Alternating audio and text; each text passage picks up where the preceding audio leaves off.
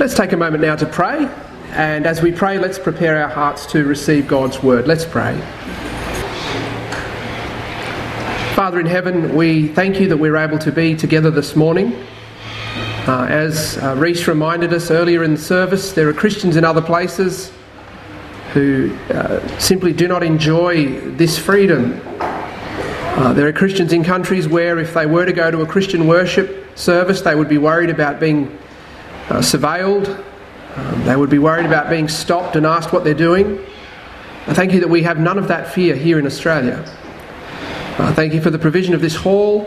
Uh, thank you uh, for all of the things that allow us to worship in the way that we believe we ought. I thank you that we can look forward to some fellowship together afterwards. But now we ask, that, Father, that you would be very kind and merciful to us in allowing us to understand the Word of God. We ask that your Holy Spirit would open our eyes to understand. I pray that He would uh, impress the truths of Holy Scripture upon our hearts.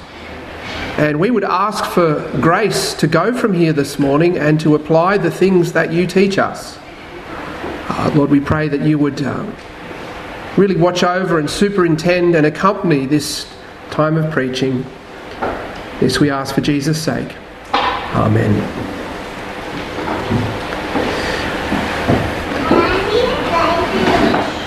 If you are at all familiar with cricket, uh, you will know that fast bowlers uh, run up to the crease. They use their run up to generate momentum that helps them release the ball at pace. And uh, some fast bowlers have quite long run ups. Maybe some West Indian fast bowlers come to mind. They have run ups that are substantially longer than the length of a cricket pitch. Well, I say that because this morning I'm going to, as it were, come in off a long run up to get to the passage of Scripture that we're going to focus on, but I think the lengthy introduction will make sense. I'm going to begin this morning with two questions. I'm going to ask them and then take a few minutes to expand on each one, and then we'll go to the text of Scripture we're going to concentrate on. Here are the two questions. Number one, do you believe the Bible is true? Number two, what kind of person do you want to be? Number one, do you believe the Bible is true? Number two, what kind of person do you want to be? Regarding the first question, uh, the fact that you're here at a Christian service of worship and at a church that has the word Bible in its name probably indicates that your answer is yes. You believe the Bible is true. You believe it is true in what it says about God, about the origins of the universe, about human history, and about the human condition. You believe the Bible tells us the truth about who Jesus is and about the way to God and everlasting life. I suspect most, if not all of you, would readily affirm what is written in our church's statement of faith. Concerning the Bible, it says the 66 books of the Bible form the complete written revelation of God to man. They are the final authority in all matters of faith and practice and are sufficient for every aspect of life. But this goes further than saying that the Bible is true. We confess that the Bible is from God, the one true and living God. It is His revelation to us, and because it is from God, it has authority and it is sufficient. That is, there is nothing that we need to know in order to live under the authority of God that the Bible doesn't tell us. Now, again, I think I'm right in assuming that just about everyone in this room would affirm this about the Bible that it is true, that it is the Word of the living God, and as such, it has authority over our lives and it is sufficient for our lives. Put this another way, most of us, maybe all of us, don't see the Bible as merely being a collection of stories and sayings that are helpful in living a good and happy life. Uh, we don't see the Bible as being one spiritual text among many. If that's what I thought the Bible was, then I wouldn't be here this morning. Uh, I would be out having a lovely breakfast at Bangalow while reading a book on the politics of India or the Crusades or some other subject. And the same is probably true for you. Uh, you'd be at the beach or doing some gardening or tinkering in the shed if you thought the Bible was just one spiritual text among many. Now, I want to park here for just a moment because this can become something of a throwaway line, you know, something of a Christian cliche. Of course, I believe the Bible is true. Of course, I believe the Bible is the Word of God. We can miss the significance of this statement.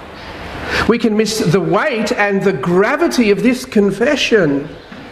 We're talking about the Bible being the Word of God, as in the eternal, self existent, all powerful, all knowing, everywhere present, transcendent, triune creator of the heavens and the earth. That's who has spoken to us in this book. This is His word. The one who spoke every atom into existence. The one who ignited every star. The one who designed and brought into being all that fascinates us in the natural world. The one who formed our first parents and breathed into them the breath of life. The one who set Mount Sinai on fire when he came down the one who demonstrated his immeasurable love for us by sending his only begotten Son into the world to bleed and to die for us and for our salvation. This is his word, the word by which he reveals himself and his will to us. When we say that the Bible is the word of God, we're saying something profound. We're saying something monumental. If this is what we believe, then it means we should take this book very seriously. So that's the first question. Do you believe the Bible is true? Now to the second question. What kind of person do you want to be? Now, I've been very deliberate in the way I've worded this question. I'm not asking, what would you like to experience in your life? I'm not asking what would you like to own or what is your idea of success. I, I, don't want you to misinterpret the question. It's this what kind of person do you want to be? perhaps some of you are thinking, oh, I'd like to be a happy person, or a patient person, or a strong person. Maybe you'd like to be the kind of person that other people respect, or the kind of person that other people want to hang out with or perhaps for some of you, the bar is a bit lower. You're thinking, I'd just like to be a person who can hold it together. uh, I'd like to be a stable person and not such a mess. There is a verse in a very well known portion of Scripture that describes the kind of person that we all want to be. Now, I want to go to that verse now and think about it just a little bit with you this morning. Please open your Bible to Psalm 1. Psalm 1. If Psalm 23 is the most well known in the Psalter, and then perhaps Psalm 100, and after that maybe Psalm 22, Psalm 1 is certainly in the top 5 or 10. I would imagine most of the adults in this room have heard at least one sermon on this psalm, and probably many more. many of us have memorised it, and some of us grew up singing it and I'm always a bit nervous when it comes to preaching on familiar texts, but I trust that the Holy Spirit will make it live to us once again and impress its truth upon us with fresh power. The description that I want to draw your attention to is in verse 3, if you'd like to look there. The psalmist says, And he shall be like a tree planted by the rivers of water, that bringeth forth his fruit in his season his leaf also shall not wither, and whatsoever he doeth shall prosper. I came to this psalm in my personal devotions not so long ago, and at the time I was feeling quite anxious and quite discouraged. And I read this verse, which I'd read many times before, and it hit me, you know, like, a, like an arrow in the chest. Yes! yes! This picture of a tree planted by the rivers of water is exactly it. This is what I want to be. You know, there are other pictures in the Bible. There is the boat being tossed to and fro by the winds and the waves. There are the sheep wandering around in the wilderness without a shepherd. There is the prodigal son looking after the pigs, so hungry he's eyeing off their food. None of us want our lives to resemble these pictures. No, we want this one, don't we? a tree planted by the rivers of water that bringeth forth his fruit in his season with leaves that don't wither. And we should have no problem seeing this in our mind's eye. If you've ever walked along the river here in Lismore, you've seen something like what is represented here. Now, I think the psalmist is describing more of an agricultural scene. Uh, this tree has been planted by a farmer or an orchardist beside a river or an irrigation canal. But that said, if you've walked along that path that takes you from the, the Ballina Street Bridge behind the swimming pool and then down to the double bridges, you've seen this. You've seen big, beautiful, leafy trees that have evidently grown large and strong because they've received sustenance from the river. They've been able to draw from that continual supply of water. So, what does this picture communicate? Uh, what, what characteristics are represented by this image, by this lovely scene? Well, there's probably more than three, but that's as many as I'm going to mention, and perhaps these are the main ones. I'll give them to you up front and then talk about each one. This picture speaks of stability, fruitfulness, and consistency. Stability, fruitfulness, and consistency. Of course, there are rare occasions when trees get blown over. Uh, you see that around here from time to time, especially if there's been a lot of rain and then a big storm. But generally speaking, trees don't go anywhere. Uh, you don't wake up one morning and the tree outside your window is gone. when the wind blows, a tree's branches bend, but the tree itself remains fixed in place. The tree in this scene is planted by a river, so we can imagine that it's healthy and strong. This is undoubtedly a picture of stability. This is a person who is not carried along or blown over by the circumstances of life. Rather, this is a person who is steadfast, who is secure, a person who has roots that go down deep. This is a person who is not thrown off course by the hard things in life or by unexpected crises. This is what we want for ourselves, don't we? To be stable inwardly, to have control over our emotions and our desires rather than having them carry us along and drive our decisions. We want to be solid and steadfast in the face of difficult circumstances. We want to bend but not break. And we want stability in our relationships. We don't want our family life to be a soap opera. We don't want screaming matches and slam doors. We don't want our most important relationships to be characterised by emotional and psychological turbulence. And we want stability in terms of our direction and purpose in life. In other words, we want to be like this tree and not like the dandelion seeds that are blown all over the place by the wind. This is also a picture of fruitfulness. And he shall be like a tree planted by the rivers of water that bringeth forth fruit in his season. The longer I've been a Christian and the more I've studied the Bible, the more I've been drawn to this idea of fruitfulness. This metaphor is one that runs through the scriptures, and there's a lot I could say about it, but let's consider this particular picture.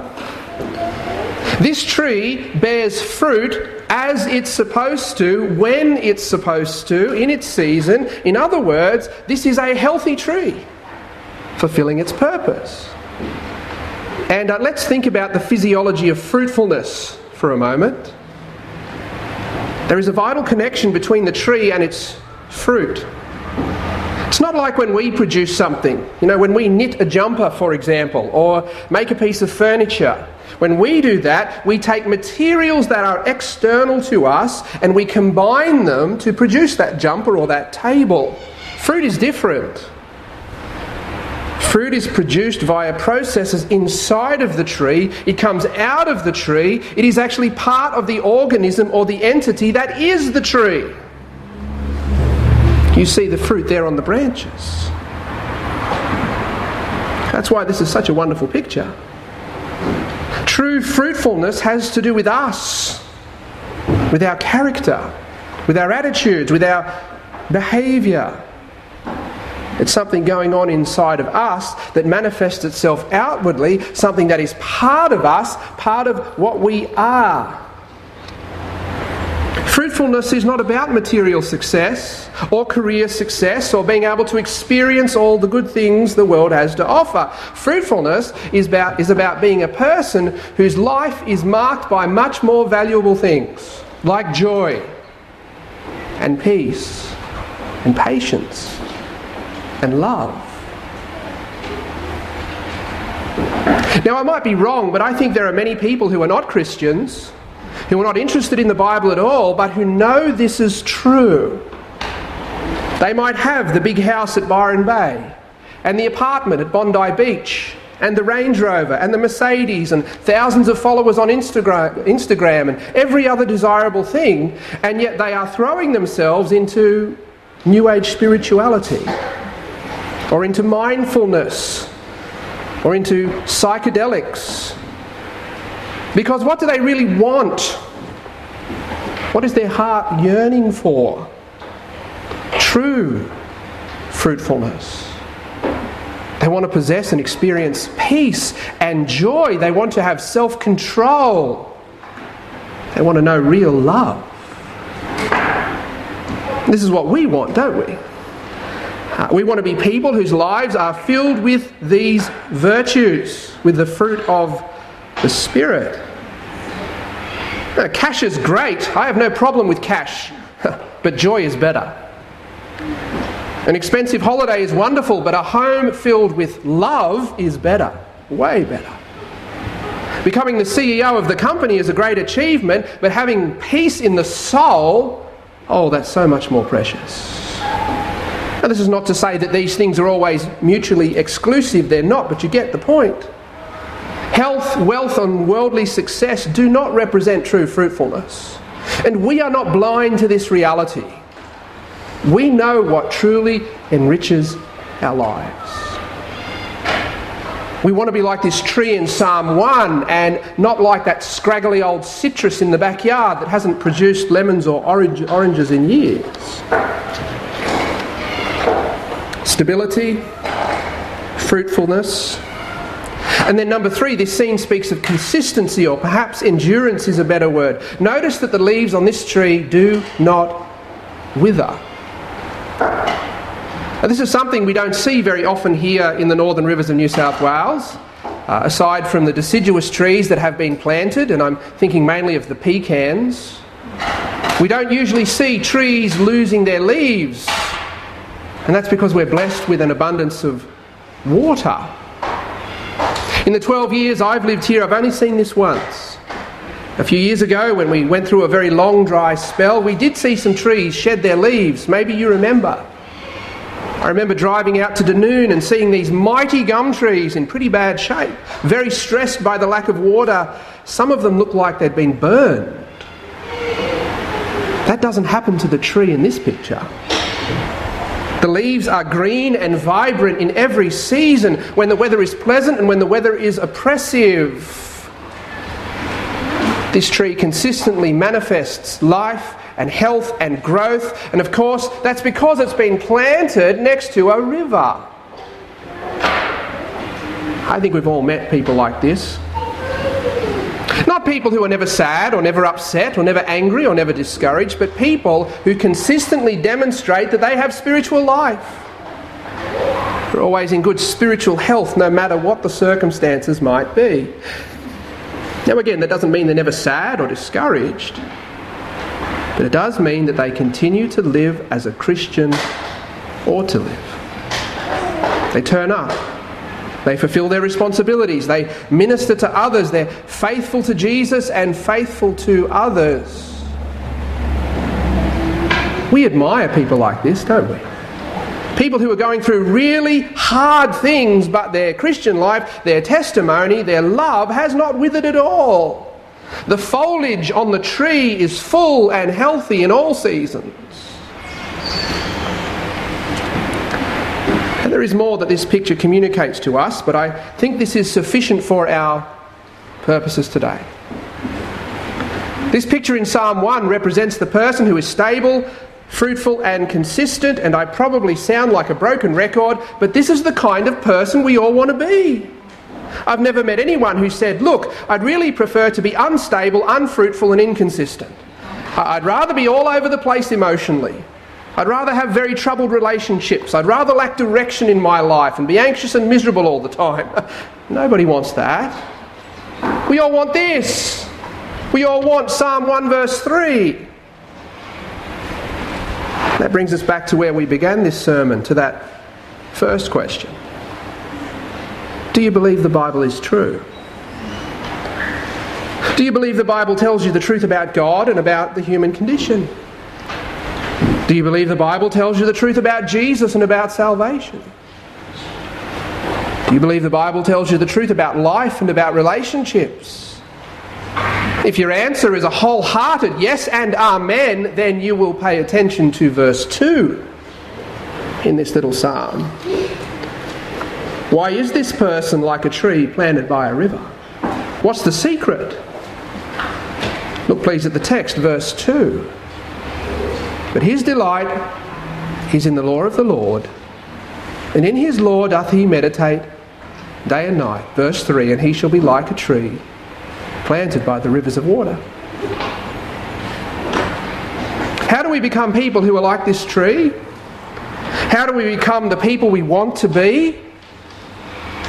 by regularly taking the Word of God into our lives, by meditating on it, by delighting in it, by having it soak into our minds and sink down into our souls. And that's what the Bible says, and we believe the Bible is true, right? His delight is in the law of the Lord, and in his law doth he meditate day and night. I'm not sure the psalmist intended to communicate this, but the river of water in this scene is very much like the Word of God.